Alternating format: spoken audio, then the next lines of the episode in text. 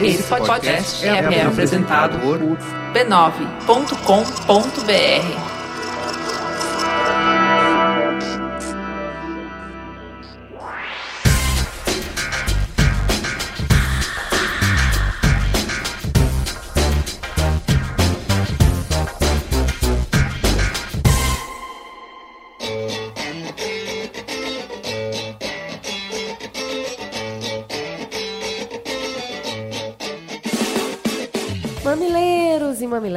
mamiletes, olá! Sejam bem-vindos ao Mamilos número 44. Esse é o podcast que você já conhece com as pessoas que você já conhece, mas não se cansa de se reinventar, crescer e quase sair do controle. Como o meme fica velho e cansamos de explicar por que, que o nome é Mamilos, a gente resolveu se assumir, né, Ju? É isso. Resolvemos sair do armário e criamos uma tagline pro programa. Que rufem os tambores! tchan, tchan, tchan. Mamilos, jornalismo de peito aberto. É isso, amigos. Bora chamar mais gente para participar da roda e acrescentar a discussão. E não se esqueça, você pode falar conosco pelo Facebook do Mamilos, no Twitter e no Periscope no perfil mamilospod, no pinterest.com mamilospod ou pelo e-mail mamilos.b9.com.br. E também pode contribuir com esse projeto pelo Patreon, patreon.com mamilos. Falando em Patreon, ele está indo de vento em polpa e, além de garantir a cervejinha do Caio, agora também será usado para financiar posts patrocinados no Facebook para levar a palavra para mares ainda não navegados. Vamos contando para vocês como as coisas estão indo e, claro, obrigada por contribuir. E não é só com dinheiro que você pode contribuir para o Mamilos. A Tati Araújo, por exemplo, se ofereceu para nos ajudar com as pautas. Ela está nos ajudando a fazer pesquisa, deu uma super mão para ir atrás dos links das notícias. Foi uma fofa, está nos ajudando bastante. Se você tem um talento, a gente precisa muito de diretor de arte que nos ajude a fazer algumas coisas que a gente quer para tirar do papel. A gente nunca consegue fazer os posts no Facebook, os posts no Twitter. Então, assim, braço sempre está faltando no mamilo. Se você quer ajudar esse projeto e não consegue ajudar no Patreon, sempre tem um jeito, vem falar com a gente. Tem peito, mas não tem braço? tem muito mamilo e pouco braço. E no som do Mamilos, você pode estar tá aí. Gente, eu não tô dando conta, é muito som legal, eu quero ouvir tudo isso. Pois é, eu acho super legal o som do Mamilos, porque ao contrário do que a gente tem ouvido por aí, tem muita coisa boa sendo produzida no Brasil e foram vocês que nos apresentaram. E claro, nada mais legal do que a gente colocar esse povo um em contato com o outro. Então, não esquece, vai lá no Pinterest, conheça todas as bandas, se jogue, ouça, que vocês vão se deliciar. Mas diz aí, Caio, o que, que vai brindar os nossos ouvidos hoje? Olá, personas Corraine aqui novamente para apresentar para vocês quem está abrilhantando sonoramente o nosso Mamilos da Semana. E é sempre bom lembrar de que se você quiser nos ajudar a descobrir mais artistas talentosos da música brasileira, é só mandar um e-mail para o somdomamilos@b9.com.br. somdomamilos@b9.com.br. E nessa semana a gente vai ouvir o Casa Louca, uma banda lá de São Luís do Maranhão. A capital é do reggae, mas a banda de rap. Então fiquem aí com Casa Louca, no som do Mamilos. Pensador e nossa meta nessa terra é fazer mais do que compor. Nessa terra nossa meta é chegar na sua mente. Por mais do que palavras e discurso contundente. Por mais que a gente pense diferente, a gente sente que em algum lugar do mundo tem alguém que pensa igual a gente. Por outro lado, mano, a gente sabe tem gente só querendo que a nossa voz se cale. Querem pegar tua arte, cortar tua asa. Querem que tua parte não passe da sua casa. Mas só que a gente saca e já não cai mais nessa. Que a cada novo som a prova aqui nessa conversa. Um dia eles cansam e a gente não descansa. Na banda somos cinco em busca de uma mudança. Na banda somos cinco, contigo nós somos seis, juntos somos um só. E beijo para Viamão, pra Tati e pro Felipe. Vocês lembram deles? É uma história muito fofa que a gente contou no especial de namorados. São João Del Rei, em Minas. Pra Teófilo Otoni, pro Colégio Genoma e todos os professores queridos de lá. E pra Michele, a moça que reconheceu a minha voz na reunião. Beijo, Michele.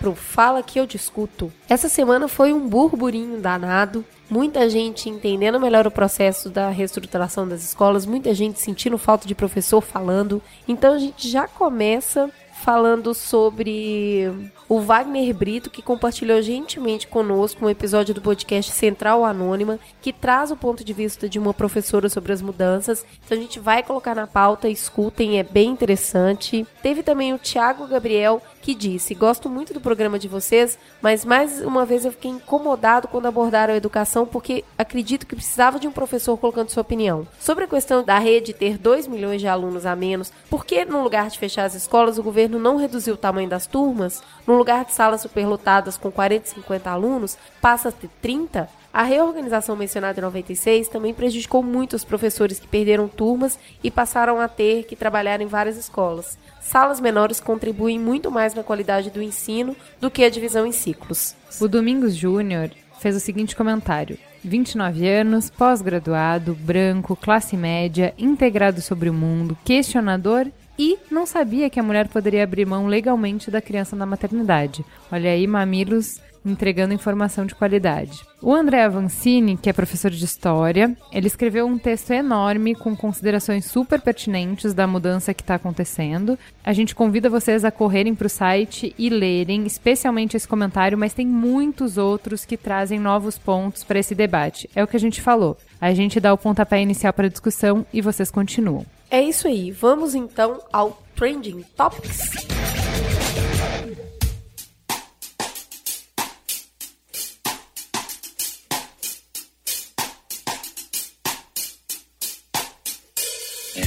Muito bem, essa semana nós temos para debater com a gente a Michelle Soper, que é advogada e é a liberal que vocês tanto pedem. Cadê o contraponto do Mamilos? A Michelle e o Rodrigo honrosamente têm esse papel e essa função. A Michelle é liberal de carteirinha e muito ativa. Teremos também o Marco Túlio, que é jornalista, que vocês já conhecem de Uma outros carnavais. Exato. Que é especialista em jornalismo de dados. Então, ele vai ser muito relevante para essa discussão que a gente vai ter durante o programa. E como nunca dá tempo de colocar tudo na pauta, mas para vocês entenderem um pouco sobre como anda o nosso radar, a gente vai pontuar aqui num quadro que a gente está chamando de Giro da Notícias, só para citar um pouco do que a gente tem visto. Como, por exemplo, USP encontra a cura do câncer. É um tema que a gente vai aprofundar e vai virar uma teta. Já já vocês vão ouvir mais sobre isso. Os vários casos de racismo que aconteceram essa semana que deram que falar. Isso não é para ser abordado de forma superficial num programa de opinião como o Trending Topics. Não é para ser abordado sem um especialista, sem um aprofundamento. Então, isso vai ficar para uma teta que já está sendo produzida. O Tribunal de Justiça de São Paulo aplica a Lei Maria da Penha para transexuais. Tá aí uma grande vitória do pessoal que fica lá lutando pelos direitos e que assumiram aí uma, uma importante lei para defender essas pessoas. O DEA atuando no Rio de Janeiro, what the fuck? É isso? A gente pediu pinico ou isso é uma coisa boa? A gente está pedindo ajuda para conseguir entregar Olimpíadas seguras. O governo encontra rombo de 50 bilhões na receita em 2015. Menos receita, menos economia, um pouco de pedalada, uma receita que trouxe um grande rombo. Cunha tem porte em nome de Jesus.com e prisão preventiva de Marcelo Odebrecht. Canibalismo no presídio de Pedrinhas. Não se sabe mais onde esse filme de horror pode acabar. Pedrinhas realmente é um lugar para ser visto. Vocês sabem que a gente não foge de teta, mas a gente adia, né? Então, por exemplo, a teta de violência policial e de educação a gente demorou para falar. Essa é outra, o sistema prisional brasileiro merece ser falado com calma, então a gente não tá fugindo da tragédia, só que isso merece ser bem abordado. Masterchef Júnior estreia e desperta o desejo de homens adultos falando de crianças como uma criança de 12 anos como sendo atraente. Ontem foi um show de horror no Twitter e mais uma vez aí reforçando a cultura do estupro. E vamos agora falar do grande lançamento dessa semana, do trailer de Star Wars que saiu. E para esse assunto, a Cris vai pedir licença. Tchau! E vai dar lugar para Carlos Merigo para a gente discutir um pouquinho por que que isso quebrou a internet e trouxe tanto burburinho. Vocês sabem porque eu tô saindo, né? Porque nunca assisti nenhum filme. Mas aí digo mais. Esse eu vou assistir só de pirraça por causa da polêmica. Vem, Merigo, explica aqui melhor que eu. Que aconteceu? Segunda-feira abriu venda de ingresso para a estreia do Star Wars antes do lançamento do último trailer. A demanda derrubou vários sites gigantes dos Estados Unidos e do Reino Unido. Evidentemente, os ingressos esgotaram em minutos e já tem pessoas vendendo por preços exorbitantes no eBay. Rola até uma lenda de um ingresso vendido por 10 mil dólares. E aí gerou vários memes do tipo 10 mil dólares, você consegue ir para Paris, fechar o cinema em Paris. e, tipo, Eu acho engraçado porque as pessoas falam, parece que é show, né? Assim, a única vez que vai acontecer, então vou vender. Não, mas é aquela coisa que é igual, assim, É é, o primeiro, é né? Você tem- vai ver antes dos seus amigos e tal, enfim. Bom, teve todo esse hype aí. Foi a maior bilheteria no dia de abertura, batendo oito vezes o vencedor anterior, que era Hunger Games, Jogos Vorazes. O especial debut, que é como a Disney por qualquer motivo chama o trailer, aconteceu à noite no intervalo do futebol americano. Informação do Merigo. Eles colocaram na SPN, que é um canal da Disney. Foi uma exibição ao vivo tanto nos Estados Unidos quanto no Brasil. E chegamos na contagem regressiva, no momento mais tenso da contagem regressiva, que falta menos de dois meses pra gente poder ver, enfim, Star Wars. Isso. E aí? E o que, que, que tem de tão incrível nesse trailer, Merigo? Não, o trailer não trouxe muito mais. Não trouxe nada, na verdade, além do que já tinha sido. Tem cenas inéditas, mas ele não revela nada, né? Ele traz mais perguntas do que respostas, que ainda bem, né? Porque é isso que um trailer deve fazer. E... mas as pessoas estão malucas porque é Star Wars, né? Não tem. Foi o último trailer, agora é só esperar. E Ainda- começou a vender ingresso também. Muitas teorias. né? Isso, tem- Quem é o então. Jedi? É, se tem teoria, tem o. Se é o Stormtrooper, se é a mulher. É. Se o J.J. Abrams tá tentando enganar o pessoal pra achar que é uma coisa que aconteceu é que o Luke desapareceu, né? Que tinha aparecido nos É. trailers anteriores, ele não tá nesse, não tá nem no pôster. Então tá meio esse. Então, mas Aí e- aparece o Han Solo a- abraçando a. a Leia, Isso, e aí todo mundo, sei lá. Quem morreu? Quem morreu. Porque no primeiro filme morreu alguém. Tá, mas E faz peraí. parte da jornada do herói. E aí? Quem vai morrer? Tem que ser alguém que a gente já se apegou. E agora? Tá, mas não é uma refilmagem. Não. É uma continuação. É uma continuação. Ela mandou uma pergunta. Olha só, a Cris né? vendendo a Michelle. É isso, é. Não, é uma continuação. É, o que eu achei interessante Tá é que, bom. assim, a gente vem de uma sequência horrorosa de trailer, né? De que o trailer destrói o filme. Por quê? Porque ele conta tudo que tem de melhor no filme já no trailer. Quanto trailer a gente já viu no cinema? Que depois você vê o, trailer e você é fala. melhor o que, que o filme. Não, e o que, que eu tenho pra ver do filme? Eu já entendi tudo que vai acontecer Não, no esse filme. trailer não conta nada. Esse E é isso É, que é não. bom, porque Conta daí fica um- uma série de teorias da conspiração, e eu acho isso, e eu acho aquilo, enfim. Pegou fogo as interwebs, né, por conta disso. Os caras da, do Omelete TV disseram que é o trailer mais lindo que eles já viram. Eu, nem, eu acho o primeiro trailer mais. O primeiro teaser, na verdade, mais legal do que esse, né? É, eu Até também mais- achei, Até mais emocionante e tal, porque na hora É. que sobe. Porque aí a- tem as primeiras cenas, aí sobe a Millennium Falcon com a música do Star Wars, é mais impactante, assim. Esse é mais. Com algumas ressalvas ao, ao lightsaber Excalibur. né? É, é verdade. Algumas ressalvas. e um monte de gente criticou Excalibur. Mas acho que bom. vale aqui uma explicação até pra, pra Michelle, pra Cris, que Obrigada. Star Wars tem essa característica meio curiosa, que quando o filme foi lançado na década de 70, ele começa com aquele letreiro, né, bem característico assim, Uhum. Sim. e ele começa assim com o episódio 4. Você fala assim, Gente, é o primeiro filme. Isso, Como isso. assim é o episódio 4?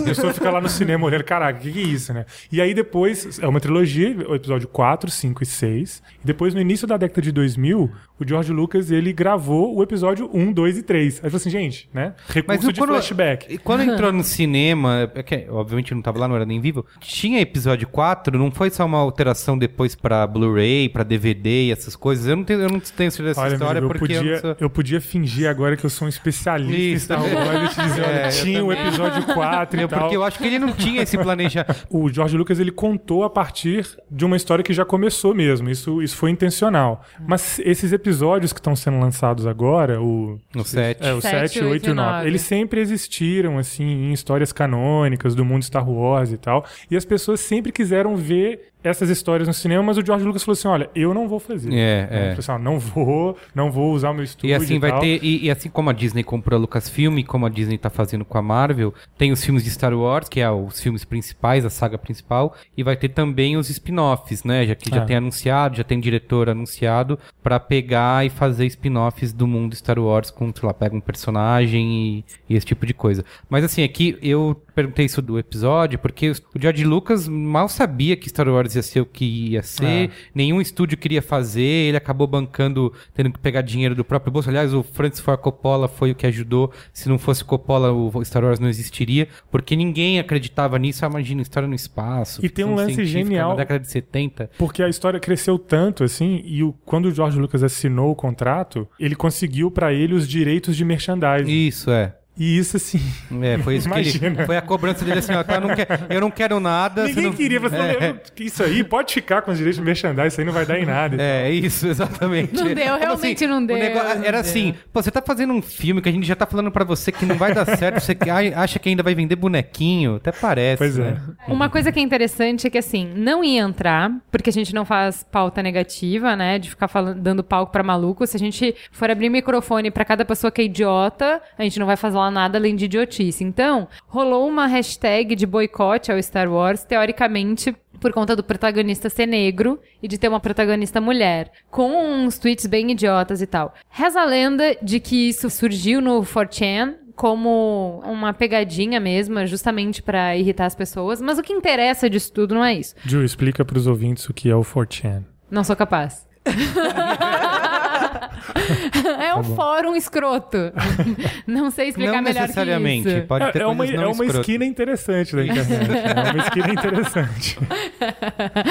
Mas tudo bem, é um fórum onde as É um pessoas fórum. postam coisas assim, de forma anônima e tal. E normalmente vários dos Anônimo, memes. né? A gente vai conversar sobre isso mais tarde. Não, vários não, memes nada bom vem que disso. surgem por aí nascem no 4chan. Então acho que é, que é legal pontuar isso. Bom, mas enfim, teoricamente nasceu isso. E o interessante é, ao contrário do que você poderia esperar, para renovar a sua fé na humanidade, as pessoas que retweetaram essa hashtag seriamente acreditando nisso, achando que o Uhul realmente a supremacia branca está ameaçada e tal, por Eles conta chamaram de disso. genocídio Ge- branco. É, o genocídio branco por conta de um protagonista negro. Também mulher. Tem e um uma negro mulher tem uma também, é mulher. um horror isso, o pobre homem branco oprimido. Inacreditável, Isso. né? Alienígena, Isso- tudo bem, né? Mulher, É, negro, não, você aí tá querendo demais. demais. Não, mas então, essas pessoas foram tipo a ridícula minoria traço, assim. O que colocou a hashtag no TT foram as pessoas fazendo piada com isso, gerando memes engraçadíssimos, assim. E aí o que eu achei super legal é que a própria, uma das diretoras, a diretora Ava do Varney, convocou os fãs pra aderirem depois de Ela é a um diretora do Selma. Ah, tá. que é uma negra também. Ah, tá. É que não tem nada a ver com Star Wars, né? Não, não Mas tem. enfim, ela brincou também, contribuiu pra hashtag com o meme e depois falou assim, gente, mas na boa, por que, que a gente vai ficar dando É, moral pra essa visibilidade, galera? né? É. Então ela convocou os fãs pra aderirem uma nova hashtag, que é o Celebrate Star Wars 7. E aí, cara, apareceram coisas muito legais e no post vai ter várias pra vocês verem. Então, assim, no final o bem ganha, né? Não, assim, não o lado precisa- bom da força ganhou. Não precisamos dizer que isso só aumenta o hype do filme, né? É? Nossa, lógico, só é aumenta lógico. a coisa de que as pessoas vão estar lá no cinema vestidas com lightsaber, dormindo na porta. Vai ser- Sensacional. A gente já comprou o ingresso? Não, ainda não esperar todo passar essa. Léo Janete já comprou. É, eu sei, mas eu gosto de assistir com tranquilidade. É bom ir sabe? quando não tem pessoas que batem palma pro E filme. é isso. Eu quero ir com tranquilidade, eu não quero com. Elitista, né? Nossa, snob pra caramba. Ok, cobrimos bem essa, dignamente eu essa que, pauta? é, eu acho que sim. É, é importante dizer, porque além do trailer, que todo mundo. Qualquer coisa de Star Wars, as pessoas estariam na expectativa, ficaram lançando teasers o dia inteiro e todo mundo queria ver. O importante é dizer essa quebra de recorde de vendas, né? De que cinco vezes mais, que é meio que um negócio. É o que a Apple faz com os produtos dela, de criar aquela expectativa, uma data de lançamento, todo mundo fica louco atrás e faz fila para ver. Essa questão da Disney tá sabendo trabalhar trabalhar muito bem. A gente fala muito hoje de transmídia, né? Você precisa, pra você fazer direito, acho que você, se você for a Disney, você talvez consiga. Porque eles têm SPN, então é tudo amarradinho, tudo ligado, eles estão fazendo, estão fazendo bem direito. E essa questão aí dos protagonistas, né? Que eu acho que. Eu sei que você puxou o lado positivo, mas eu acho que é muito importante destacar que uma produção desse tamanho, quando a gente tem o cinema discutindo o papel das mulheres, que continuam recebendo menos, os grandes produtores executivos continuam vendo mulheres como não conseguindo atrair tanta bilheteria quanto os homens, então eles não arriscam tanto nisso. E aí você tem uma produção do nível de Star Wars, que é a Disney fazendo, que é o J.J. Abrams fazendo, que é essa franquia que tem quase 40 anos, colocando uma mulher e um negro como protagonista, né? Colocando, ele como Stormtrooper, né? Então, eu acho que é, um- é bem simbólico, assim, ver esse tipo. Vamos ver como vai ser no filme, né? Acrescentando aqui ao que o Merigo falou, algumas pessoas não acreditavam que essa trilogia ia sair, né? Porque o George Lucas falava que não, não ia fazer. Ainda bem. Então quando a Disney. é, graças, graças ao bom Deus, né? Mas assim, quando anunciaram, assim, já criou muito hype só pelo fato de ter sido anunciado. Então todo mundo já imaginava como que seria isso no cinema, todo mundo já queria ver isso no cinema. E o fato deles terem tido coragem de colocar assuntos importantes, assim, Isso, é. deles terem alter... não alterado a história, mas adaptado e ter incluído ali elementos que estão atualizaram a franquia, né? Isso, atualizaram a franquia. É, é. Então isso é elogiável mesmo, a gente tem que bater palma aí pra Disney. Vamos ver, dia 17 de dezembro. Muito bem.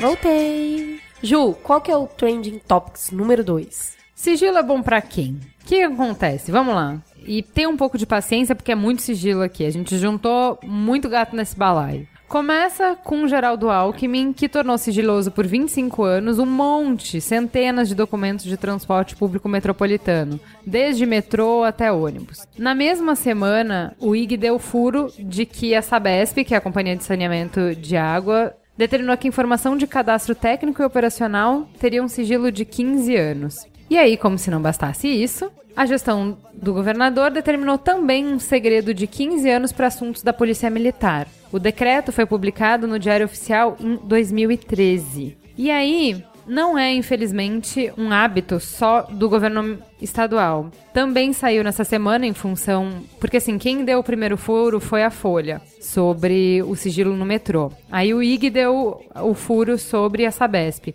Não sei quem descobriu sobre a PM. E aí foram fuçar e foram procurar e acharam um pedido de sigilo da prefeitura. O Haddad decretou o sigilo de uma série de dados relativos à Guarda Civil Metropolitana, incluindo imagens de câmeras de monitoramento nas ruas da cidade e informações da central de atendimento, o 153. E aí, a gente vai para as polêmicas, gente. Isso é bom? Isso é ruim? Isso é certo? Isso é errado? Alguém se beneficia? Por que, que isso acontece? Isso é- Por que, que isso é polêmico? Ah, eu acho que é polêmico porque a gente acabou de ter. Acabou assim, né? Em 2012 entrou em vigor a Lei de Acesso à Informação, que foi uma grande vitória da população brasileira. E ela muda um pouco o modelo mental de como que a gente trata o acesso à informação no Brasil, que ele trata como regra o livre acesso, o livre acesso e restrito acesso à informação, e tem algumas exceções. Então, você parte de um pressuposto de que tudo é livre e restrito, e a lei determina algumas exceções para você acessar a informação. Quais é são essas exceções? É importante deixar bem claro, porque é isso que está abusado É, aqui. assim, essa tentativa de mudança de modelo mental foi uma grande vitória. Né? Não quer dizer que ela já chegou a todos os níveis do poder público, né? Não chegou. Mas a vitória foi essa. E isso é estranho por causa disso. Então, a lei ela fala de algumas exceções e cabe aos gestores, cabe às pessoas de competência a classificar as informações de acordo com as exceções que a lei determina. As É tão exceções sério isso que hoje em todos os sites do governo federal existe uma área de lei de acesso à informação. É obrigatório dentro do guideline, quem trabalha construindo esses dispositivos sabe. Eu vou listar aqui rapidamente, mas a, a primeira exceção ela é óbvia, assim, a informação privada, né, o que diz respeito ao cidadão, né, a vida privada da pessoa. Isso é considerado uma exceção ao acesso à informação. Então, informação tipo carteira de identidade ao motorista, CPF, extrato bancário, as informações elas não, qualquer informação que possa identificar um indivíduo ou a vida privada do indivíduo, ela é tratada como informação sigilosa. Então, ela não né? As pessoas não podem ter acesso e a lei ainda diz qual que é o tempo que essa informação tem que ser sigilosa, é 100 anos. Que é o Então, tempo tudo de bem. vida, Então né? tudo bem, então tudo bem. Agora, as outras informações, que são informações de segurança da sociedade e do Estado, é aí que fica um pouco mais complicado porque cabe interpretação, né? Cabe retórica, cabe defesa. Então, as, as exceções são informações que podem colocar em risco a defesa e a soberania nacional, ou a integridade do território nacional, prejudicar as relações internacionais do Brasil, ou informações que tenham sido fornecidas ao governo por outros países em caráter sigiloso, informações que podem colocar em risco a vida ou a segurança ou a saúde da população, informações que podem oferecer um alto risco à estabilidade financeira, econômica ou monetária do Brasil, informações que podem prejudicar operações das Forças Armadas, Forças Armadas, né? Força Armada não é Polícia Militar, pôr em risco a segurança de autoridades estrangeiras no Brasil, ou informações que podem comprometer atividades de investigação ou fiscalização em andamento relacionadas com prevenção ou repressão de infrações. Aí que tá. O que acontece é, na regra, parece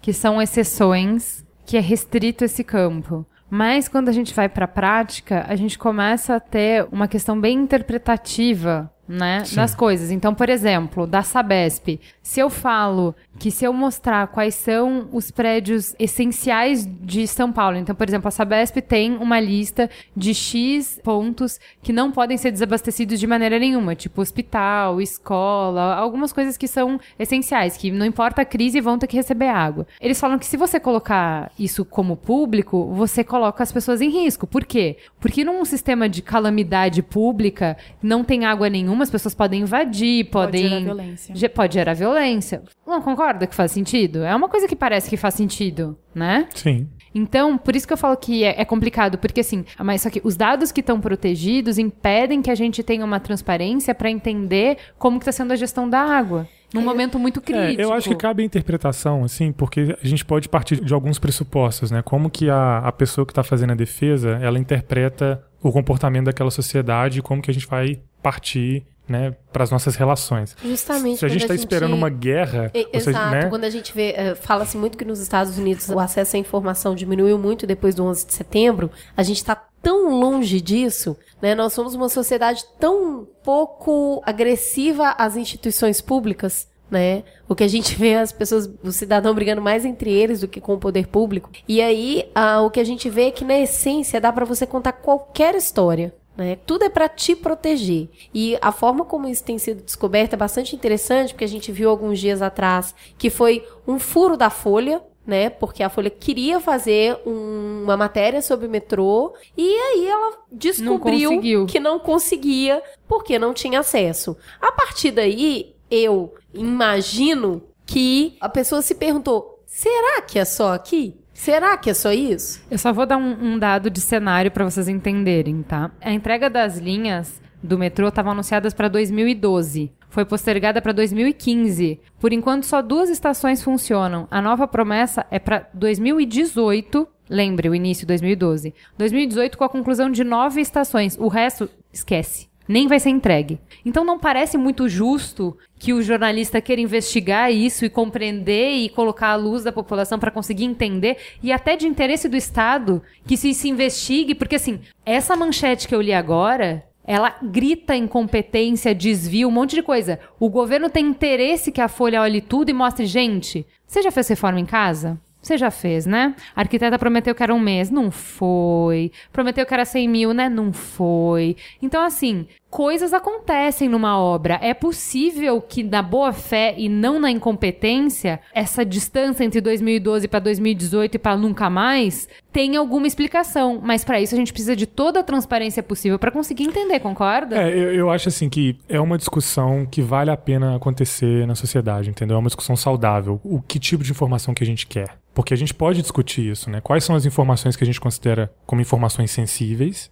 e quais são as informações que vão ajudar a gente a identificar esses problemas. Então, saber da existência desses prédios, por exemplo, da Sabesp, a gente pode discutir entre a gente, né? A sociedade pode discutir se essa informação tem o peso delas, tem maior relevância pública do que o segredo delas, né? Acho que vale a pena a gente discutir isso. Mas um ponto que eu queria tocar é que esse comportamento do governo do estado mostra assim uma falta mesmo de política para abertura de dados, né? Como se eles fossem reativos, assim. Vamos fechar aqui, quando aconteceu uma situação a gente vai e fecha, quando aconteceu uma outra situação a gente vai e faz uma outra coisa. Não, na dúvida sempre fecha, né? Não, Só e é abre uma- o que pedir e o que gritarem, E né? é uma questão muito autoritária. Que Eu vou decidir isso. o que você deve saber. Isso. Como se a informação fosse um privilégio. E não é. Informação, como o Túlio falou no começo, é a base de tudo para eu decidir a minha vida, se eu quero morar nesse país ou não. Se eu não tenho a informação sobre o que acontece, então, por pior que seja, tem que ser muito restrita ao sigilo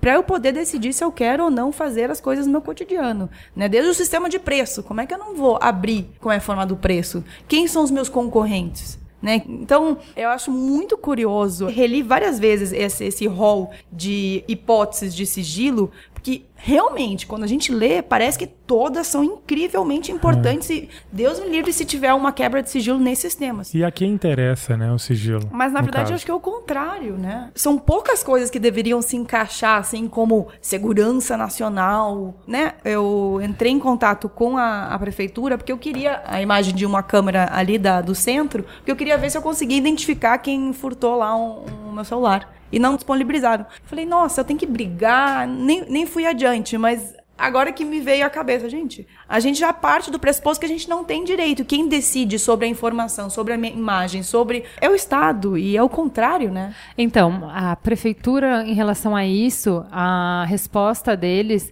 era que eles estavam protegendo a privacidade do cidadão. Porque, por exemplo, como a gente já viu em vários seriados, você podia estar alegando que queria ver um furto e, na verdade, você queria ver se seu marido estava te traindo com a fulaninha ou, enfim, whatever. Sim. Sabe? Se o teu sócio estava numa eh, transação escusa, Claro. se, sei lá, o que que você poderia estar vendo ali. Que não era o objeto, tipo, tem uma questão de privacidade Mas aí. aí que tem uma não- questão de regula... não regulamentar, mas penalizar o mau uso da imagem, né? Não, Como não monitorar também, né? Acho que você tem que justificar por que, que você quer ver a, a- a imagem, né? Nesse caso aí, se a pessoa quer ver se alguém roubou, mostra a ocorrência, né? A pessoa tem que justificar. Você tem como monitorar também. Eu acho que a gente, o modelo mental que a lei propõe é abertura é regra, fechamento é exceção. Então, quando vai fazer o fechamento, você tem que justificar. e Você Eles tem que... têm que justificar, e não É, a gente justifica. Né? Exatamente. Só falar da polícia, porque aí acaba ficando até mais difícil essa discussão, né? Porque quando fala que vai proteger a escala de policial, pra ti parece óbvio, né? Tipo, ah, é óbvio, não vou liberar a escala porque pra bandidagem isso é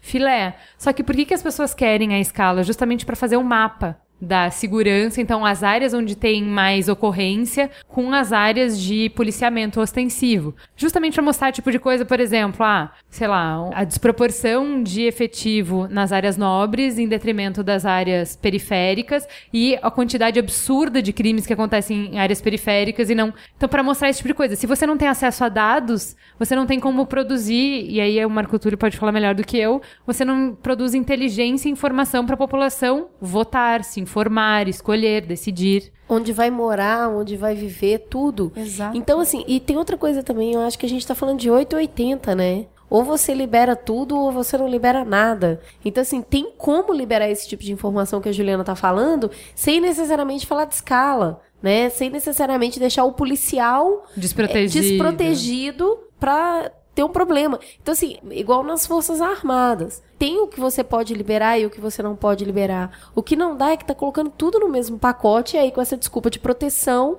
e aí guarda tudo, entendeu? É, outra coisa, por exemplo, que eles colocam é, é difícil, né, essa questão de sigilo, porque assim, o, sabe o que é sigiloso? O manual de operação da polícia. Então, sabe aquela coisa do uso desproporcional da força? Sim. Como que eles são treinados para responder, a fazer? Isso você não pode colocar. E quando isso é de interesse da população? A população tá dizendo que o monopólio da arma é daquele cara. Eu tô dando a minha arma para você me proteger. Eu tenho que saber qual é o é código de conduta, cara. Eu até entendo qual é o pensamento por trás disso, que é tipo assim, pô, se eu disser qual é a minha tática de guerra, como que eu vou pra guerra com o cara, o cara conhece a minha tática, ele vai usar a regra contra mim. Porque o cara não segue regra nenhuma e eu sigo. Eu juro que eu entendo. Por favor, policiais que estão escutando, eu entendo. Só que a gente, a regra do jogo não é essa. É uma mentalidade de guerra, né? É, esse Com é o o Brasil, as pessoas podem não admitir isso, mas é como se a gente estivesse vivendo uma guerra civil mesmo, né? A relação entre policiais e pessoas que são infratoras, né? É uma relação de guerra mesmo, são Não só inimigos. infratores, né? O cidadão. Que não é que você tá ali pra proteger Com ele. certeza, Até que prove o certeza. Bem- contrário, ele é um muito- inimigo. Muito bem colocado, muito bem colocado, é isso. Então a gente tem. Eu acho que existem inúmeras formas da gente poder divulgar informações, como a Cris falou, você tem como colocar câmeras. Né, nos policiais, como foram colocadas em outros países. Você tem como liberar informações sem identificar. Eu acho que né, para os policiais que estão escutando, eu acho que tem informações que são sensíveis mesmo, porque como a gente está, existe uma parte dessa violência que atinge os dois lados, né? de sem defender nenhum dos dois lados, mas existe essa violência atinge todo mundo. E essa situação ela passa a sensação de ser uma guerra muitas vezes. E dependendo da informação que você divulga, você pode colocar em risco mesmo pessoas, né, inocentes É, mesmo. sim. E uma Não, que investigação estão toda, ali né? pra servir a comunidade. Mas isso é a né? exceção, entendeu? Deveria ser a exceção, deveria ser tratado como uma exceção, não como uma decisão de cima para baixo de que tudo vai ser fechado e a gente trata a liberdade como exceção, né? Mas, Cris, qual é o desfecho disso? Ficou por isso mesmo? Então, a princípio não. Eu acho que é bom destacar isso, né? Que guarda quem quer, questiona quem pode e corre atrás quem deve. E parece que é isso que o Ministério Público está fazendo, né? Ou pelo menos já aconteceu agora no caso do metrô. Ele deu cinco dias para o secretário de transporte explicar detalhadamente o decreto. E aí, o que acontece? O governo acabou revogando a resolução. Perfeito. Então, assim, se não teve explicação, revogou. Então, tem alguns fatores aí. Primeiro, o uso da lei de acesso à informação. Isso foi feito por um, um veículo. Mas rolou um incêndio aí no meio, né? É, rolou um incêndio aí no meio. Como assim? Você não tá sei o que Você sabendo? tá falando, não. Sem fazer juízo de valor e tal, mas apenas descrevendo a situação, um depósito de arquivos do metrô, salvo engano, Exato, pegou fogo. pegou fogo nesse meio tempo. É, Que ano passado, do inclusive. Não, não foi agora, né? E se perdeu bastante Não foi naquela série Narcos que eles queimam o tribunal? Não. E naquela. House of Cards, é e naquelas de máfia Não. são. É. Ah, foi aqui então. Então, assim, o que inteiro Amigo, eu está. tô tentando ser imparcial, mas tá difícil de defender, amigo. O que inteiro está voltou a ser disponibilizado para as pessoas. Bom. Igual também queimou aqueles documentos de Cláudio, né? É, lá do aeroporto. Tá pegando fogo esse Brasil. Mas assim, É uma- calor, tá muito esse, esse lance do, né, deles terem revogado e o Ministério Público correu atrás, os jornalistas foram e tal. Uma coisa que eu queria pontuar é que, assim, esses decretos, eles não são de agora. Não, não. Foram descobertos Eles agora. foram descobertos agora. Aí entra uma questão que é super interessante também nessa discussão, que é a questão do diário oficial. Sim. O diário oficial, gente, É uma delícia o de. diário oficial, ele é um saco de dor. É isso que é o diário oficial. Eu tenho pessoas- certeza que alguém que trabalha no Diário Oficial vai escrever. Advogados e servidores públicos que estão aí nos ouvindo, vocês sabem o sofrimento que é trabalhar com o diário oficial de qualquer instância, seja o diário oficial do governo ou o diário oficial do município. O diário oficial é, assim, né, é toda atividade do governo todos os dias é publicado no Diário Oficial. E você tem a imprensa do Estado, que faz o Diário Oficial do governo, e você tem a- uma outra empresa que faz o Diário Oficial do município. No caso do governo do Estado, ele vem um calhamaço assim de papel impresso, gente, é muito grande, com letra assim menor que letras de Bíblia de bolso, e tem um PDF para você também acessar na internet. Acontece que assim é um mundo de informações o Diário Oficial. E para você acessar um PDF, para você Eles poder te fazer afogam na irrelevância pra você não achar o que precisa ser. E o É igual sistema de busca. contrato, gente. O sistema de busca eletrônico não funciona, é uma coisa muito arcaica, é um PDF horroroso, a tecnologia é ruim e tal. Então você tem, assim, dando visibilidade aqui para uma outra faceta dessa discussão, de que os municípios e os governos ganhariam muito se os diários oficiais fossem publicados na internet em formato aberto. Em formato HTML, ou em formato CSV, ou o que quer que seja, num formato legível por máquina, para que jornalistas, pesquisadores possam construir aplicativos, mecanismos de buscas, mecanismos de inferências para poder cruzar informações e tal. Você poderia criar avisos, por exemplo, né? Toda vez que o, Sim. a Secretaria de Transporte publicar um decreto sobre o metrô, eu quero ser avisado no meu e-mail, por Você exemplo. trabalha com palavras-chave, você trabalha Exato. com taxonomia. E tem, para assim, né, para fechar essa parte dessa faceta num tom positivo, aqui em São Paulo tem um grupo da USP, que é da professora Gisele Craveiro, Ah, que eles fizeram um trabalho junto à prefeitura para abrir o Diário Municipal da cidade de São Paulo. Então hoje, legal, hoje você consegue acessar pela plataforma deles a Você põe seu CEP e ele mostra o que, que tem planejado, dotado no orçamento para o seu bairro e o que efetivamente foi feito. É bem E você tem acesso também ao diário oficial do município de São Paulo, todo aberto com máquina de procura do jeito que a gente está falando aqui. É o único diário que eu saiba, né? É o único diário oficial de qualquer município no Brasil disponibilizado de forma aberta e poucas pessoas sabem disso. É da Prefeitura de São Paulo? Da Prefeitura de São Paulo. Beijo, Beijo, Haddad. Esse diário aberto aí da cidade de São Paulo foi feito pelo pessoal lá do Colab da USP, da falei da professora Gisele, e quem quiser acessar, o site é devcolab com v e o b mudo, ponto each.usp.br barra do. A gente vai colocar o link na pauta para vocês também. Bom, a conclusão que eu chego dessa pauta é que, apesar de parecer ruim, né, porque durante a semana passada, conforme foi vindo à tona tudo isso, né, então sigilo no metrô, então sigilo na Sabesp, sigilo na Polícia Militar, sigilo na Guarda Civil Metropolitana, parece que, assim, só estão nos sacaneando, estão escondendo tudo e é tudo uma grande putaria. Queria fechar esse tópico com uma mensagem de otimismo para você que veio até aqui, que é tem uma grande mensagem positiva por trás dessa história, que é ver o sistema de peso e contrapeso de poderes funcionando. Que é ver, olha, veja você, gente, há quanto tempo a gente não fala isso aqui? O menino jornalismo cumprindo a sua função, porque o jornalista foi lá, pesquisou, deu o furo, trouxe para a população a informação que era relevante, que era relevante segundo o critério newsroom de relevância de jornalismo, que é ajuda o cara a decidir uma eleição, então isso é relevante e tem que estar no jornal, senão é irrelevante. Então, trouxe o que era importante. Aí, o Ministério Público atuante, percebam que é o segundo programa que a gente fala do Ministério Público atuante, isso é sensacional. O Ministério Público fazendo seu papel de falar, ou que bagunça é essa? Tá achando o quê? Que, que é bagunça? E o governo respondendo. Então, assim, tudo funcionando, gente. Democracia é assim e a gente acompanhando, a gente discutindo aqui no Mamilos. Tá tudo funcionando, tá tudo indo muito bem. Vamos lá. O nome disso, guardem, é democracia. A gente tá brincando há pouco tempo, mas há 30 anos atrás, pouco mais de 30 anos atrás, o governo tornaria isso sigiloso a hora que quisesse e ninguém poderia falar um A. Então hoje, o direito ao berro está garantido e tem um Ministério Público que é uma instituição parte da democracia para poder investigar. É, e lembrando que a democracia não é um sistema de escolha, é um sistema de adesão. Se o seu partido perdeu, você é obrigado a aderir ao que venceu. É isso aí. É, tamo junto, Geraldinho.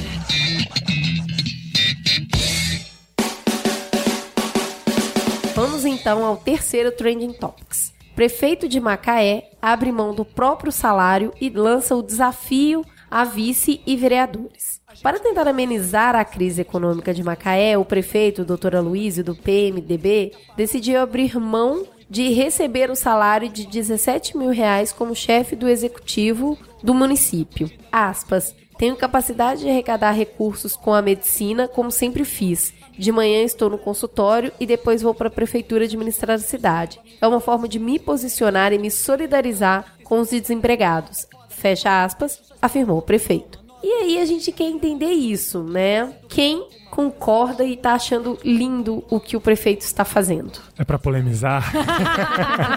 não, eu assim, eu, eu acho o seguinte, gente. Quem pode, pode, quem não pode, não pode, entendeu? É isso, eu acho. Eu acho que Quem pode, pode, quem não pode se sacode. Profundo isso. Não, não, eu acho que é simbólico, é simbólico a atitude de um executivo máximo de uma cidade, por exemplo, dele se posicionar dessa forma. Ele não pode obrigar ninguém a fazer como ele, claro. Mas eu acho que existem atitudes que são economicamente relevantes mesmo, que vão salvar o orçamento de uma cidade. Você abrir mão do seu salário não vai fazer isso. E existem atitudes que são simbólicas, né, que fazem uma conexão emocional com a população, dirigem uma mensagem específica e tal. Mostra um comprometimento. E eu acho que essa atitude ela tá nesse grupo específico. Eu não acho que se você tá vendendo essa atitude como uma atitude que vai acertar as contas da cidade, isso é mentira. E se você tá botando pressão em cima dos outros funcionários para que eles façam o mesmo, isso é uma cafajestagem. Mas, se você realmente está atuando em cima de um, de um movimento ali que você quer mostrar para a população que você realmente está comprometido e simbolicamente você abre mão do seu salário, porque você pode fazer isso, e você quer né, mostrar ali, olha, eu não preciso mesmo, então eu vou abrir mão, é isso que eu vou fazer, e eu recomendo quem possa fazer o mesmo também fazer, porque a gente precisa junto mandar a mesma mensagem para a população.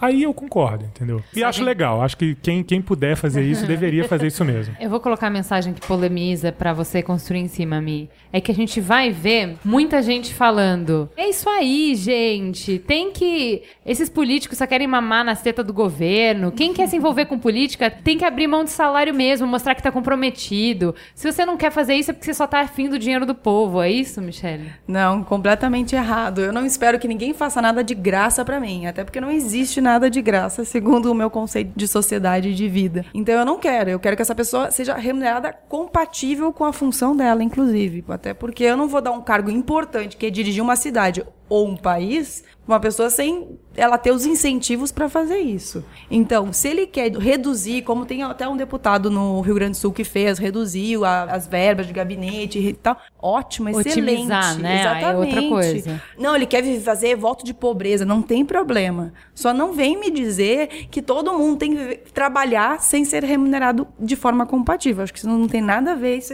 é, é misturar os canais. E eu acho que tem uma coisa mais perigosa ainda, que é você reduzir a política pra só quem tá na elite da elite da elite, né? Porque assim, por exemplo, ah, ele é médico, ele tem o consultório dele que eu achei assim, o esforço dele de metade do dia ser médico e metade do dia ser perfeito, esse cara realmente é um super-homem. Mas não é todo mundo que pode isso, né? Então, assim, a maior parte do funcionalismo público depende daquele salário para sustentar a família. Então, assim, você tá dizendo que se você depender do salário, então não vem aqui porque aqui é só pro bono? Não, e segundo a Cris falou, ele estava se solidarizando com os desempregados. Como? Eu vou me nivelar com as pessoas que estão na merda? Não! É, na verdade, é, é muito demagogia nesse caso, porque se foi isso, porque não- ele é médico, ele disse que ele consegue prover trabalhando no consultório e tal. Acho que Vou nem colocar passa, mais uma aspas. nem passa por Quem aí. se propõe a estar no serviço público tem que se colocar no lugar do outro. Espero que revejam suas posições e reduzam os seus salários. O desempregado não pode pagar a conta.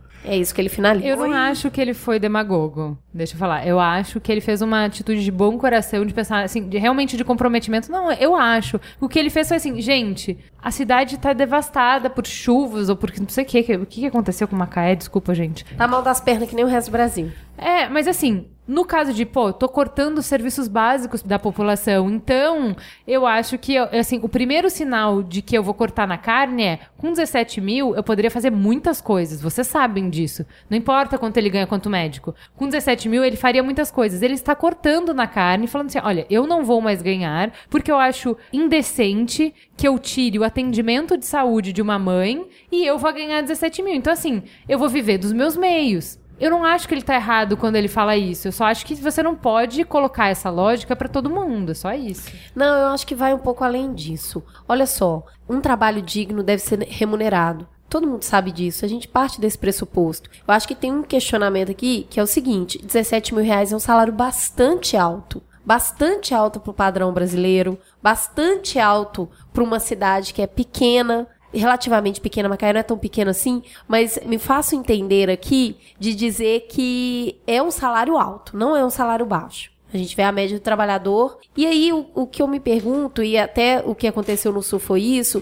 de trazer o salário um pouco mais para a realidade das pessoas. Porque a gente sabe que muita gente também vive porque esse salário tá mais alto. Duas coisas. Primeiro, falando aqui pra Ju. Tem posições no governo que, que recebem muito mais visibilidade do que outras. Né? Você falar que um servidor, diretor administrativo 3, que tá lá na secretaria tal, lá na mesa, que não, não tem visibilidade nenhuma, ele tomar a iniciativa de reduzir o salário dele é muito diferente do prefeito, que é a cara da cidade, fazer isso. Então, aquele ponto sobre mensagens simbólicas, eu acho que nesse caso vale para essas posições, secretários de Estado, cargos máximos do executivo. Agora, com relação aqui a, a Cris, eu, eu acho que eu vou discordar de você, Cris, vou concordar com a Michelle, que eu acho que os salários eles precisam ser compatíveis com as funções, sim. E a função de um prefeito de uma cidade é uma função de muita responsabilidade. De gestor, né? Quanto gest- ganha um VP de uma empresa? Porque assim, não é, não é só Exato. o tanto que ele ganha. O que ele ganha é uma rúbrica que vai também pelo tanto que ele é responsável. E legalmente responsável pelas ações dele. Porque ele assina coisas, ele faz acordos, ele administra o orçamento. Então ele é responsável pelo que ele está fazendo e diretamente responsável por ações que afetam a vida de todas as pessoas que estão naquela cidade. Então, se ele não tiver um pagamento que possa ser compatível com essa função dele, se ele não tiver garantias materiais, porque assim, a gente, a gente pode dar um tapinha nas costas dele e falar assim, parabéns, a gente confia em você, a gente pode dar uma série de garantias, mas em termos de garantias materiais, para ele ter a segurança que ele precisa para poder exercer a função que ele está exercendo, aí eu acho que justifica, entendeu? A minha colocação é a disparidade. O salário mínimo é 865 reais. Cris, E eu acho que compara a gente com vai- gente do mesmo nível. Tudo bem, eu só não acho com que gente o- no nível o muito mais o baixo. cargo público não deveria ser um atrativo para se ganhar bem. Como não? Não, eu quero gente. pessoas. É a minha que tipo de percepção. pessoas que eu quero? Eu acredito que ele não deveria ser um Olha, atrativo para se ganhar tá dinheiro. nessa coisa maravilhosa Exato. por causa de pessoas incompetentes.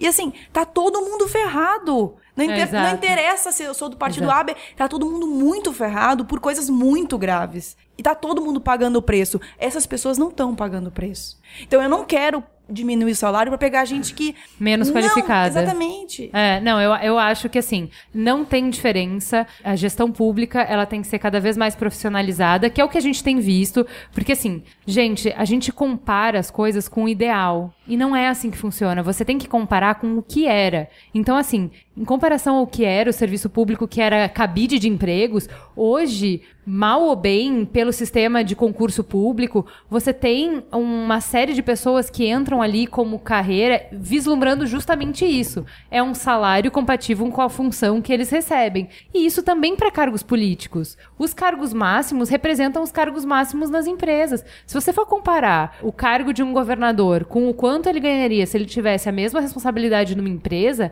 é traço. Ninguém tá na política por esse dinheiro. Desculpa, não é. Cris, olha só. Eu acho que o problema não é o salário alto do prefeito, mas o salário mínimo ser baixo. Quem tá pagando o salário do prefeito são os, os habitantes de Macaé. Se a gente trouxer aqui para a nossa realidade, né, nós moramos aqui em São Paulo. Então nós pagamos impostos aqui no município e, consequentemente, estamos pagando o salário do Haddad e o salário dos servidores públicos. Como que a gente quer, nós, como que a gente quer gastar esse dinheiro? Qual é o tipo de garantia que a gente quer dar para os nossos servidores públicos, para eles prestarem o serviço que a gente precisa, com as garantias que a gente precisa, com a qualidade que a gente exige? Então a gente tem um argumento moral aí. Então a gente tá falando que política é uma carreira. Política é uma carreira, eu entro lá e eu quero galgar posições e para eu ganhar mais dinheiro, eu preciso de posições cada vez mais Eu, altas. eu não reduziria a política à carreira. Eu acho que tem uma Exato. dimensão de uma construção de uma carreira que pode ser feita, mas política não é só carreira. Eu acho que a gente está aqui tratando a, a situação do funcionalismo público, se a gente quer qualidade ou não. E como que a gente chega nessa qualidade? Quais são as formas de a gente chegar nessa qualidade? Tem um argumento moral, que ele acho que ele não se aplica muito bem, porque ele está muito ligado ao ideologismo, né? A, uma situação ideal. E tem um argumento objetivo, o argumento mais prático, que está mais conectado com a realidade, que é como vamos gastar o nosso dinheiro. De que você, né, nós todos aqui trabalhamos em empresas e organizações e tal, e somos cobrados pelo que fazemos e precisamos entregar o que fazemos com certa qualidade. E isso justifica, de certa forma, como somos recompensados por isso. Eu não vejo por que diferenciar, a gente colocar numa caixinha diferente ou numa dimensão diferente, Concordo. o serviço público também. Então, se a gente, na verdade, ele é mais sensível ainda, porque o dinheiro vez, é nosso. Toda vez que a gente está falando de serviço público, você está falando que qualquer político administrador é um servidor público É, e eles estão todos claro. no mesmo. Qualquer Claro. pessoa que é paga Para com dinheiro de imposto. Exato. Ou É com a mesma dinheiro Então público. todos são políticos. Não todos são Eu servidores acho que é pra públicos. mim Olha, a diferença mas aí, tá aí. eu acho que- Entre aquele que tá de frente pro povo e que assina e que toma as decisões e aqueles que estão trabalhando numa, Cris, numa outra parte. servidores públicos fazem política também. Todos nós fazemos políticas. Tudo E se bem, você- isso é- o ser humano faz política. Não, mas você tem pessoas que não pessoas é de partido que estão ocupando posições dentro de secretarias que não são as pessoas que foram eleitas, mas que elas vêm com o político ali, que elas fazem parte do jogo político também. Que elas estão ali ajudando a Eu eleger que o uma cara que das tá lá. questões da disparidade entre o que o, o salário que é proposto por eles e o salário que eles propõem para si mesmo é o que leva a essa discussão. Mas aí são, são coisas diferentes também. Gente- o prefeito, ele não propõe um salário para si mesmo. Quem faz isso é o legislativo. Né? Quem tem a prerrogativa de mudar salário ou de mexer no orçamento é o legislativo. Mas eu, eu queria colocar outra coisa. O político, entre aspas, que você está chamando, né? no caso o prefeito, vamos falar do prefeito diretamente. Ele tem dois papéis nesse caso específico. Ele tem o papel da política, sim, que ele vai lá pra televisão, ele vai tentar se eleger, ele vai fazer eh, né, relações ali e tal. E ele tem um papel de gestor também. Sim, de administrador. Ele é um gestor também, ele não é só um político. Assim, assim, eu tô colocando só aqui com orelhinhas de coelho aqui em cima, entendeu? É Bem grandes, assim. Ele é um político, mas ele precisa ser um gestor também. E voltando pro que a Michelle falou, eu acho que o problema é que a gente não tem tido o cuidado de eleger bons gestores. A gente tem, assim, as pessoas têm colocado nessas posições pessoas que fazem, entre aspas, uma boa política, que conseguem seduzir votos, conseguem angariar isso, usar os meios de comunicação e tal. Mas a gente não está prestando atenção por uma dimensão muito importante, que é a dimensão da gestão. É, pelo que eu tenho percebido, ou nós temos bons políticos ou, nós temos bons gestores. Não, mas a gente também tem É, um caso flagrante de mau político e mau gestor. Ah, não, aí... E podemos ter os dois, podemos ter um bom político e um bom gestor também. Essas coisas não se excluem, não. Mas eu acho que o, o salário se justifica não só pelo cargo político, mas ele se justifica pelo cargo de gestor também. Ele é responsável. Eu entendo, gente. Eu não tô falando que ele é irresponsável e que o dinheiro é de graça. Eu acho uma disparidade. Eu acho que tá muito longe da realidade do brasileiro e eu não vejo É, de- um cargo político público igual eu vejo um, car um cargo teu- na empresa. Mas- Porque eu acho que ali você tem uma colocação pra sociedade e eu acho que você tá fazendo uma colocação que vai muito além do que só ganhar dinheiro e só gerir. Cris, como assim que trabalhar no, no âmbito público tem que ser por caridade e no eu não âmbito falei privado... de caridade, gente. Eu não tô comparando as duas carreiras. Eu não acho que elas sejam iguais. Igual se você for trabalhar no terceiro setor, você sabe que você não vai ganhar o mesmo salário da É área assim, privada. Marco Túlio? Isso Peraí, Mais ou menos. peraí, Marco Túlio. Me... co- Conte-me mais sobre isso, Marco Túlio Ong. Essa coisa que a Cris falou de eu não vejo a mesma, né? Empresas privadas e empresas públicas, né? Eu não vejo a disparidade, né, de um salário mínimo, a disparidade de uma pessoa que ganha um salário num cargo público. Acho que é uma coisa muito comum aqui no Brasil a gente pintar uma caricatura do político e ele é um lobo mau ou ele é a Chapeuzinho Vermelho. E ele é bom ou mal e ele quer o bem ou ele quer o mal. Ou ele é o Messias ou ele é o Lobo Mal, né? Exatamente. Ou ele veio pra nos salvar altruistamente, ou ele é automaticamente Lobo Mal. Exatamente. E não é isso. Mas, ele é gente, a apenas um, um é profissional. essa. claro que é. A gente tá Ninguém falando tá da falando remuneração de um profissional. E só falando que a remuneração de um profissional que serve o público deve ser igual à média da remuneração popula da população Quando do você Brasil. não aceita isso para, por exemplo, o seu salário. O seu salário é muito maior do que de quem está começando a carreira. Porque você agregou valor a isso. Porque você agrega valor para a empresa. O cara que galgou na política, que galgou na gestão até o ponto de ser prefeito, ele agregou que nem você. Ele agrega o camarote, ele agrega de fato. Eu acho que é como a gente considera mesmo o serviço público. Se a gente quer um serviço público de qualidade, se a gente vai colocar métricas ali, objetivos para a gente poder medir isso e saber se essas né, metas estão sendo alcançadas, se tá, as coisas estão acontecendo de- com qualidade e tal. Mas eu acho que o problema, tô tentando chegar perto da observação que você fez. Tem um problema quando o próprio legislador legisla sobre o seu salário. Ah, né? claro. Ele tem Ah, ali é o poder, moral, ele né? tem um poder na mão dele de dizer o quanto que ele vai ganhar, quais benefícios ele vai receber e assim por diante. Isso é uma questão sensível, mas ela, ela tá dentro do jogo democrático. A gente pode criar mecanismos para que a população possa participar e fazer pressão, etc. Mas eu ainda bato nessa tecla de que mesmo que o salário mínimo brasileiro seja muito distante do salário de um prefeito, eu não acho que é o salário do prefeito que tá alto demais. Eu acho que o salário mínimo é que tá baixo Não, demais. eu tô falando é entendeu? da desigualdade. Sim, mas aí, o que, que você tá propondo? É, porque eu só acho que assim, é ou a desigualdade as- pro CEO, do CEO pro As faxineiro tá grande, não é a do prefeito pro cara, é do CEO pro faxineiro. E aí a gente tem um sistema desigual no Brasil que a gente até já fez um programa sobre isso. Aí, ok. Mas aí o problema não é o prefeito. O problema é que temos um sistema de muita desigualdade no Brasil, de disparidade muito grande. E Cris, quando você fez esse sinal assim de. A, a Cris aqui, gente, pra quem não tá nessa sala nesse momento, ela fez uma, uma aproximação assim com uma mão em cima e outra mão embaixo, aproximando as duas mãos pra que o salário mínimo embaixo se aproximasse do salário do prefeito que tava em cima. Eu acho que aí ela não percebeu, mas ela jogou uma bomba na discussão. Eu, eu acho que a gente não vai continuar nessa direção, Já porque acabou quando você fala sobre isso, Cris, você tá falando sobre o modelo econômico que a gente quer seguir enquanto É, eu sociedade. sei, a gente... Se seremos capitalistas, se seremos socialistas ou se seremos al- al- algo além. Como vamos descrever as relações de trabalho e a forma como a gente distribui renda. Então, Para responder essa pergunta, aguarde os próximos capítulos. É, o Brasil tá de um jeito que eu acho que daqui a pouco a gente vai inventar o próprio sistema, né? vai mesmo. Estamos ruindo todos. Bom, gente, é isso. Só fechando assim, a gente teve uma boa pauta com Star Wars, a gente teve uma boa pauta com sigilo, e essa pauta do prefeito foi uma boa pauta. Então tivemos, aleluia, irmãos, um mamilos com pauta positiva.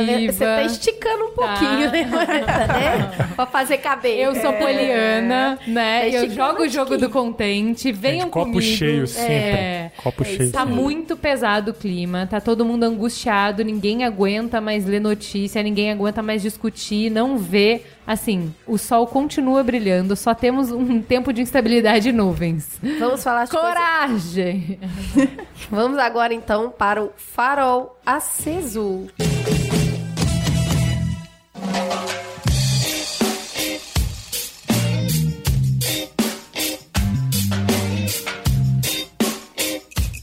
E Juliana, que roubou o meu farol, o que, que você vai falar? Eu vou falar da série original da Amazon Transparent. Essa série foi super premiada, ganhou Emmy de melhor direção de comédia, melhor ator protagonista em comédia. Também já tinha ganhado o Golden Globes. A série fala sobre um pai de família que depois de ter criado os filhos e depois de ter se separado da esposa, consegue enfim assumir quem ele é e fazer a transição. A série faz essa pegadinha entre transparência e pai transexual, né, de Transparent. E a série podia tranquilamente... É, você não tinha pensado nisso?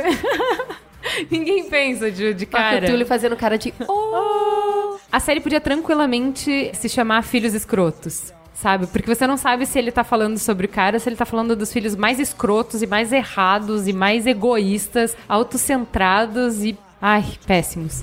Você passa a série se irritando com os filhos. Egofilhos, né? Nossa, sério, horrível. Sabe ser humano que não enxerga outro ser humano? Que as pessoas estão ali pra servir a elas, não conseguem enxergar o mundo, ver nada além do próprio umbigo, não consegue. Mas no meio disso, eu tava até a gente tava conversando antes de começar a gravar, que eu percebi que eu tenho um padrão, que é se a série tem falhas de enredo muito fortes, mas os personagens são bem construídos, eu consigo perdoar. Oi, Shonda Rhimes. Agora, se a série tem um enredo muito interessante, mas os personagens não são bem construídos, eu não consigo, não me irrita e eu já quero parar, não, não consigo me envolver, não importa se o roteiro é muito bom.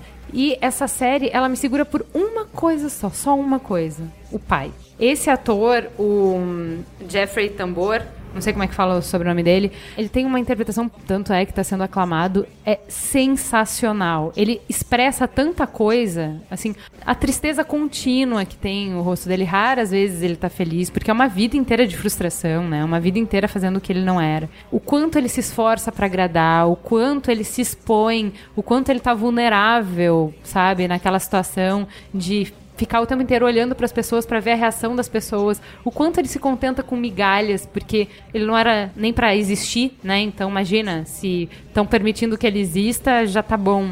Assim, esse ator é primoroso, a atriz que faz a esposa dele é muito boa, a relação que os dois têm é muito legal, muito legal, muito bem feita, e o resto eu tolero. Eu assisti também, eu só queria falar um paralelo disso. Eu sempre gostei de margarida. Sempre foi minha flor preferida. E todo mundo falava, mas margarida não tem cheiro, é uma flor tão simples. E eu sempre gostei de margarida porque ela é uma flor muito delicada. A forma como ela tá presa, sabe? As pétalas. E de alguma forma essa série me lembrou a minha flor preferida. Ela é tão delicada, ela é tão sensível. E ver aquele homem se abrindo pra vida feminina que ele quis ter, como ele se descobriu, as pequenas chances que ele se deu, você vai se apaixonando por ele. Ah, mas ao mesmo tempo é uma brutalidade do cão, né? Porque, cara, assim, todas as cenas com os filhos dele são de uma É, brutalidade, eu de uma falo dele, crueza, de uma maldade, de uma puta. Ele Deixa ela falar da Margarida. É, ele é realmente a, traz po a isso. poeta, né? Mas é isso, é a delicadeza dele é impressionante, muito, muito bonito. Fala, Marco Túlio. Eu tenho uma sugestão que tem a ver com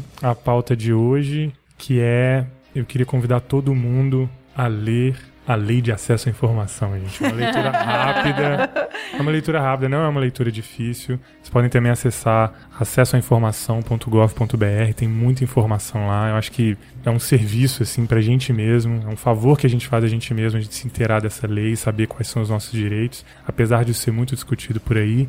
Acho que são poucos de nós que né, separou um tempinho aí na semana para ir lá ler a lei e ver o que, de fato o que, que ela diz. E o texto não é complicado, juro. A outra indicação que eu queria fazer é de um filme que está em cartaz. Se vocês não tiverem visto, vejam Perdido em Marte. É um filme muito legal, baseado num livro de mesmo nome. O livro chama Martian, em inglês, e conta a história de um astronauta da NASA que ficou esquecido, entre aspas, não vou dar nenhum spoiler aqui, mas ele ficou esquecido em Marte e mostra como que seria essa sobrevivência lá. Marte aí, que é um planeta que está em, em voga pelo tanto de descoberta que está acontecendo lá. Recentemente descobriram que tem é, manifestações água. de água líquida, né? Água salina lá em Marte, uma coisa meio sazonal Não e tal. Pra geral.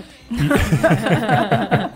isso aumenta, aumentando cada vez mais as chances do interesse público, assim, direcionar recursos para missões a Marte. Isso é muito importante porque toda vez que a gente tem grandes missões interplanetárias, assim, ou missões espaciais, a gente tem uma série de inovações que acontecem na sociedade como um todo. A gente tem foco, a gente tem propósito. Isso é bom para todo mundo. E inclusive num, num cenário que está havendo cada vez menos cooperação internacional, vem aí a ciência com coisas assim e traz agências espaciais para trabalhar em conjunto. Então isso é muito legal. Vejam Perdido em Marte, é um filme leve, é um filme alegre, você vai sair contente do cinema, você vai sair dando né, aquele high five assim no seu acompanhante, falando yes, ciência e tal. É um filme muito legal, vejam. A última recomendação que eu queria fazer para assim meio meio nerd, né, para variar, é dois livros de fantasia que fazem parte de uma trilogia. O terceiro não foi publicado ainda, mas os dois que foram valem muito a pena. Há rumores aí de que o terceiro vai ser publicado ano que vem, então vocês já podem começar a ler agora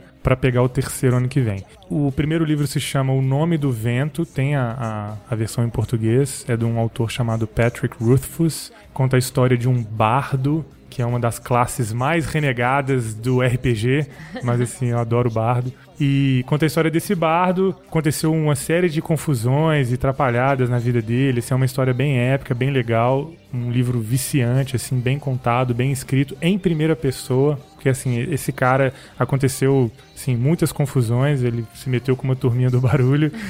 e ele se isolou numa parte do mundo e veio um escrivão para contar a história dele. Ele conta a história dele em três dias e cada dia é um livro. Então, o primeiro livro é O Nome do Vento, o segundo é O Temor do Homem Sábio e o terceiro ainda não foi publicado no Brasil. Em inglês ele chama Doors of Stone. Não foi publicado nem em inglês ainda, mas recomendo muito. Leiam, é bem legal. Eu vou recomendar um curso que eu fiz pelo Coursera, aquela plataforma de cursos online gratuito, que se chama Poesia Americana Moderna e Contemporânea. As aulas são uma mesa redonda de um professor com seus alunos da Universidade da Pensilvânia e eles vão dissecando poemas, que para mim poemas é uma coisa assim impossível de entender. Eu não consigo entender, para mim é Idem. é um mundo que eu tenho que transcender e eu não consigo sozinho. Alguém tem que pega- me pegar na mão. Sentimento, né, amiga? Vamos lá. O que é lógico a gente consegue, mas sentimento Mas um no vai, acesso, no acesso. Então, e ele pega na tua mão. Aliás, eu pego na dele tá. É uma é incrível. Eu cheguei em uma aula que eu chorei de tanta emoção da descoberta que foi aquele poema e principalmente a Emily Dickinson, que é, enfim, teve, é muito incrível. Se vocês quiserem, tem um milhão de cursos sobre qualquer assunto possível e imaginário, mas esse eu gostei porque me levou para uma outra dimensão. Recomendo.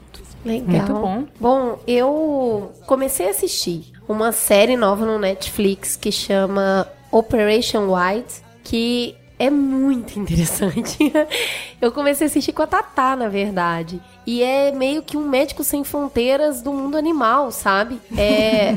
Ele foi filmado durante 18 meses. É um documentário que apresenta a história de dedicação na luta para salvar animais que correm risco de vida nos mais remotos lugares do planeta. Que legal. Então, não é coisa pouca. Teve um cara, um rapaz de 25 anos, que foi atender um elefante no Laos que tinha tomado um tiro na pata e eles tinham que localizar a bala para poder tirar, só que cadê de ter raio-x? Aí uma luta para colocar o elefante no caminhão para levar para o hospital, porque o hospital emprestou o raio-x, que é uma máquina super cara naquele lugar. Se o elefante dá a louca, quebra o negócio, se- eles iam matar o cara. E é óbvio que o elefante não consegue entrar dentro do hospital, então tem que tirar a máquina pra ir lá e colocar na pá. Cara, Gente, surreal. é, assim- E a galera vai nos confins do mundo. Um cara inventou uma máquina de ultrassonografia aquática pra poder fazer ultrassonografia em jamantas, porque elas só copulam uma vez a cada cinco anos e ele é o veterinário e fica acompanhando pra ver se elas vão ficar prenhe e tudo mais. Incrível. Chama jamanta, é um,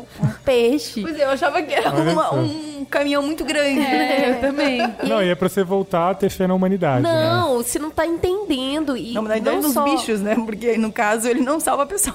Você tem que ver a dedicação das pessoas com, com os animais. Muito Que legal. bonito, cara. É bem legal. Assistam lá, vou continuar assistindo. Qual que é o nome que vocês mesmo? acharam. Operation Wide. Né, que, é o- que é uma coisa meio operação selvagem mesmo. E é bem divertido, dá pra recuperar a fé na humanidade. Netflix? É isso, Netflix, É isso. Netflix. É isso, amiguinhos. Fica gostosa a sensação de mais um programa. Beijo, galera. Beijo. Beijo. Valeu, gente.